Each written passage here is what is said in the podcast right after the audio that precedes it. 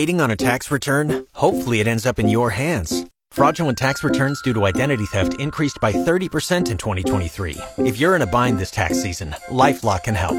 Our US-based restoration specialists are experts dedicated to helping solve your identity theft issues. And all LifeLock plans are backed by the Million Dollar Protection Package. So we'll reimburse you up to the limits of your plan if you lose money due to identity theft. Help protect your information this tax season with LifeLock. Save up to 25% your first year at LifeLock.com slash aware.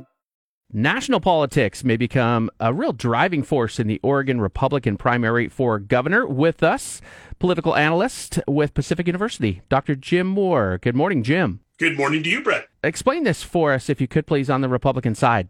Sure. When we look nationally at the primaries that are going on, big issues with uh, whether or not Republicans buy into whatever happened on, on January 6th, the role of Donald Trump, whatever it is, but national issues are really dominating. We haven't seen that in Oregon. We haven't seen that in the issues that are really happening, except for people in the Republican side basically pushing back against mask mandates. Okay.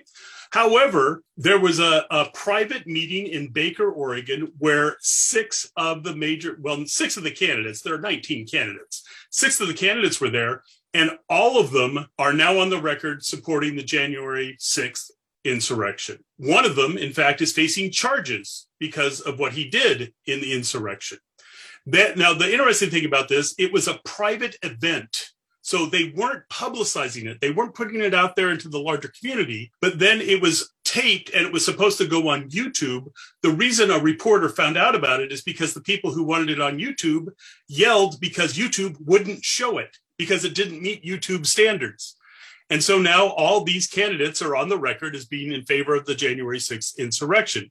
In addition, you have one of the major candidates, and major simply means he's raised a lot of money. He's got a really active campaign. Stan Pulliam has made it clear that he thinks the 2020 election was stolen from Donald Trump.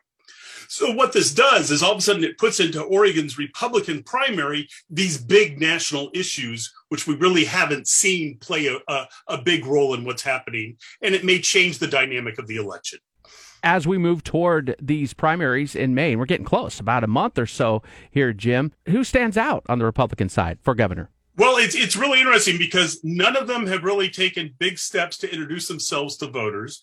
It's only within about the past 10 days or so we've been seeing Christine Drazan has been running ads. She's one of the main Republican candidates, former uh, re- leader in the of the Republicans in the Oregon House.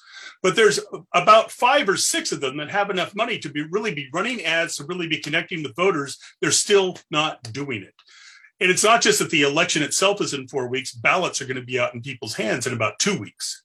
So time is really running out here. And and we have people who we say are major players simply by the amount of money they've raised, but their campaigns are rather quiet, below the radar, and they have to contact over 700,000 Republican voters for the primary, and we're just not seeing that in a big way right now. Great perspective, as usual. Jim, thank you. Hey, you're welcome. That's political analyst Dr. Jim Moore with Pacific University.